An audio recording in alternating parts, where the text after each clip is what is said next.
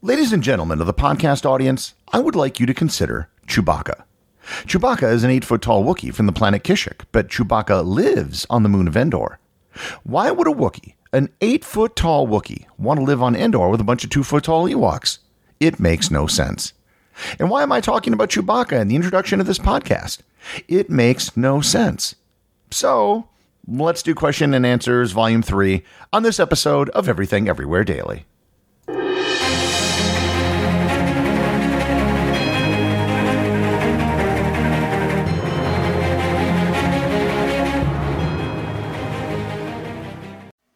This episode is sponsored by Heaven Hill Bottled and Bond Bourbon. I recently had the chance to try Heaven Hill Bottled and Bond, and I can attest to its exceptional aromas with hints of caramel and vanilla intertwining with its oakiness, which provide a well rounded flavor profile. Taking a sip is akin to experiencing a piece of bourbon history firsthand. Heaven Hill Distillery may be America's most quintessential bourbon distillery. Established in 1935 after the end of Prohibition, the distillery was established by the Shapira family and has remained a family owned distillery to this day. In 1897, Congress passed the Bottled in Bond Act, which set forth strict rules for any bourbon labeled bottled in bond. Heaven Hill Bottled in Bond bourbon goes beyond the stringent requirements of the law by aging its bourbon for seven years, not four. The end result is a gold medal winning bourbon that truly stands out. Available nationally, look for a bottle at your local store. Heaven Hill Bottled in Bond.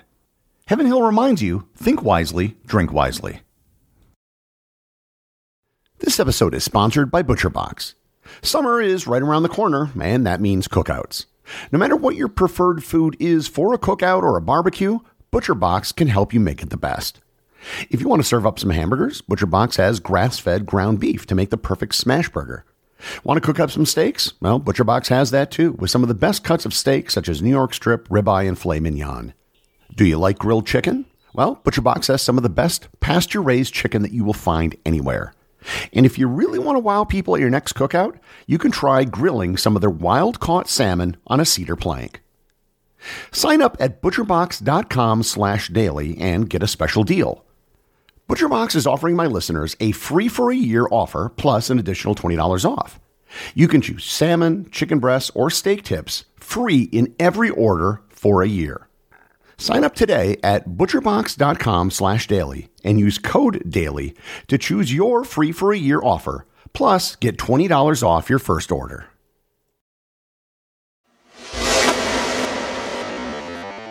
Let's get into the questions.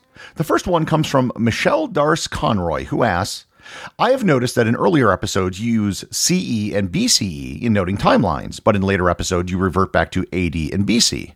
Why is that? That is a very good question, and I actually addressed this in a previous episode titled Year One. If you listen really close, I actually do not say AD, but I do say BC. I explain this kind of in its entirety in the episode, but basically, saying CE and BCE basically mean the same thing as BC. So, for the purpose of this podcast, any year which people would consider CE or AD, I don't even mention at all. I'll just say the year 500, the year 750, or something like that. And then for anything before the year one, I will use the term BC because, well, that's exactly what it's dating. I may have used a slightly different system in some of the very first episodes I did, but ever since I did that original episode on year one, I've been pretty consistent in how I've been doing my dates. Beth Whittlesey asks, Former high school debater here. I wasn't good enough for the pros. How did you get started in debate? Well, before I answer that question, I just want to say for everyone listening, especially if you are a parent or a teacher, the absolute best thing that I ever did in my life probably was join the debate team. Hands down. And pretty much everyone I know who was on the debate team, either in high school or college, usually agrees with me. And everyone I know who did debate, both the people I debated with, against, and coached, have all gone on to reasonably successful careers in whatever field they chose. And it's one of the best things that you can actually do while you're going to school. And the reason is it's because you're not graded. You have to win or you have to lose. And if you want to win, you have to put in a lot of work and research. I got started like anyone else. I was a sophomore in high school. I went to a three year high school, and the debate team was having a meeting. And so I went. I thought it was something I'd be good at. And it turned out I was. I also competed in high school in an event called Extemporaneous Speech, where you had 30 minutes to prepare a seven minute speech that answers some question, usually about international or domestic politics. And in that, I actually went to the national tournament and placed in the top 10 in the country. And I was later recruited to debate in college uh, for a team that at the time was actually pretty good. They had won a national championship the two years before I got there. And I debated there for four years, did pretty well, and placed in the top 10 both my junior and senior years of college and then I went on to coach for several years, so it was something I did for a long time. Being a very serious competitive debater actually made most of college a joke. My ability to do research and crank out a 2,000 word script every single day for this podcast is in large part due to the skills I learned in debate. Erica Tolley asks Is this podcast your full time job or a side gig? Fair question. Uh, this is my job. This is what I do. There's no way I could put in this much time trying to put out an episode every single day if this was just a side hustle. That being said, it's taken me 2 years to get the show to a point where I can make a living off of it, but yeah, this is this is my job now. I am a podcaster. Gary Klenner asks, "How many passports have you filled up visiting all the countries that you have?" I am currently on my third passport. That being said, my second passport got extra pages put in, and then in an emergency, before I got on a trip that was going to go up the west coast of Africa and I needed a whole bunch of pages, they put in extra, extra pages when I went to the consulate in Cape Town, South Africa. And they aren't technically supposed to do that, but they did it because it was an emergency. So my second passport is actually one of the thickest passports in the world. And sadly, my third passport, which is the one I'm currently on right now, I can't find it because it got lost when I moved two years ago. I'm sure it's sitting in a box that I packed it in somewhere, but as of right now, I don't know where it is. Mark Hyman asks, how do you become associated with a podcast production company? Do they court you, or do you have to shop your podcast to them? And what are the functions of the executive and associate producers you credit at the end of each podcast? Uh, good question. For starters, I don't work with a production company, meaning they don't actually do anything with the production of the show. All of the research, the recording, the show topics, everything is done by myself. The company I currently work with, Glassbox Media, simply helps me sell advertising and market the show. As for the executive and associate producers, those are simply credits that you can buy by supporting the show over at Patreon. It's as simple as that. And lest you think that's kind of fishy, that is pretty much exactly the way the film industry works. And there's a whole lot of producer credits that get given out simply because people provide funding. Chris Gordon asks, At what point did you upgrade the sound system? Beginning listening to you about eight months ago. Now that I've started going back to the beginning, the sound is quite different. Not by the way, the quality of the information. Ben Bryan asks a similar question What equipment do you use for podcasting and what software do you use for editing? The truth is, I only upgraded my equipment about a month ago. I'm currently using a Shure SM7B microphone that ties into a Focusrite Vocaster 1, and then that goes from a USB cable into my computer. So it's actually pretty simple. The reason why it sounded different when I started had to do with the acoustics of the room that I recorded in. At first, I was recording in a room that had hardwood floors and I was about 10 feet away from a running refrigerator. Now I'm in a room that has softer surfaces, there's carpet, and the acoustics are just better. And as far as software, the only thing I use is GarageBand. That's it. Uh, because I'm doing a solo scripted show, it is one of the easiest things to record, whereas if I was doing an interview show, it would be much more difficult. Janelle Alvstead Matson writes If you were playing a game of general trivia or bar trivia, what would you consider your weakest subjects?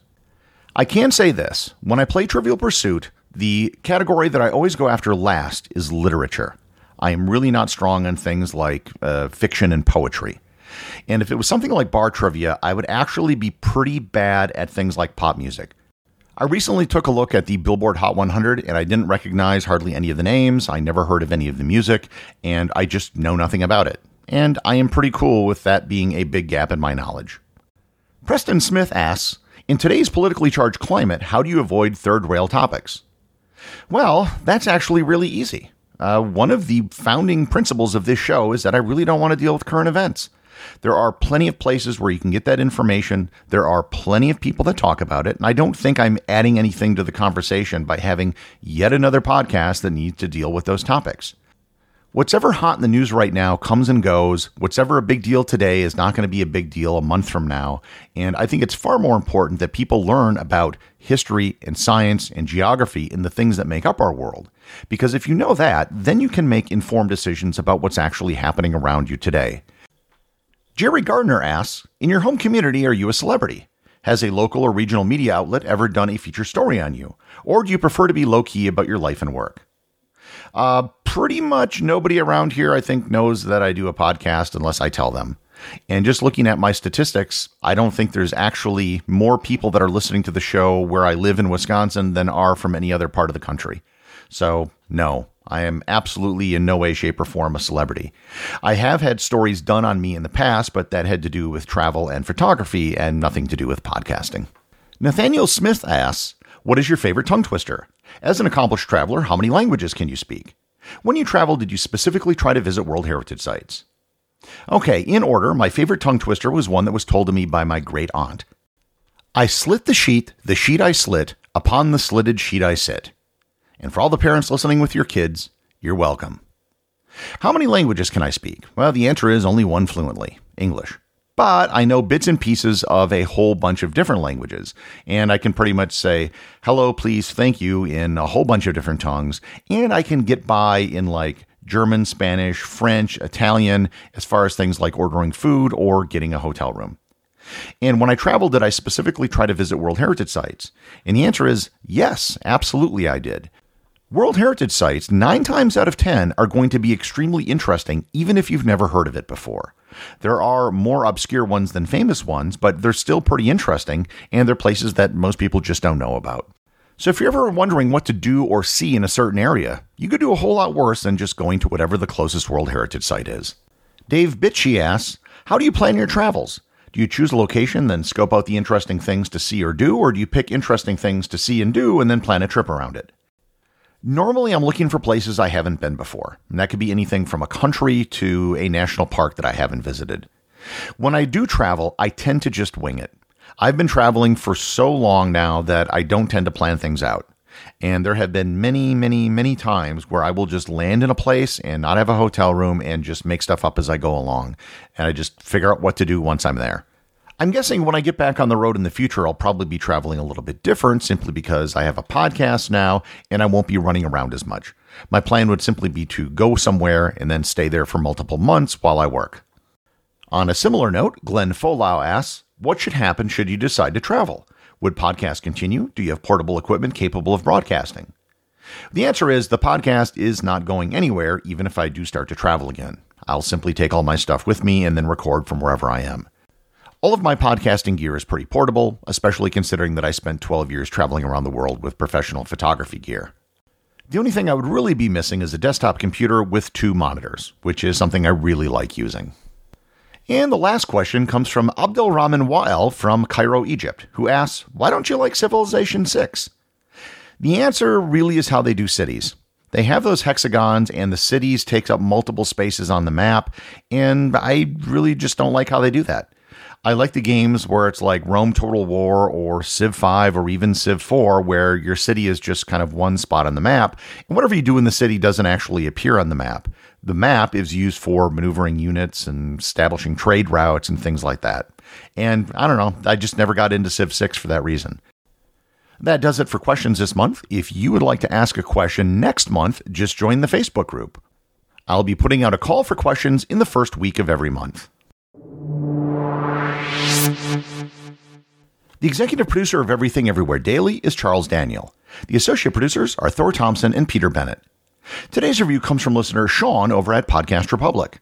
They write, This is one of my favorite daily podcasts. I've not listened to them all yet, but that is my goal for this new year. Thanks, Sean. When the day arrives that you join the Completionist Club, you will be welcomed into the clubhouse with open arms.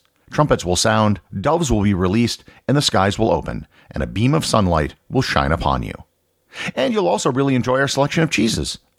Remember, if you leave a review or send a boostagram, you too can have it read on the show.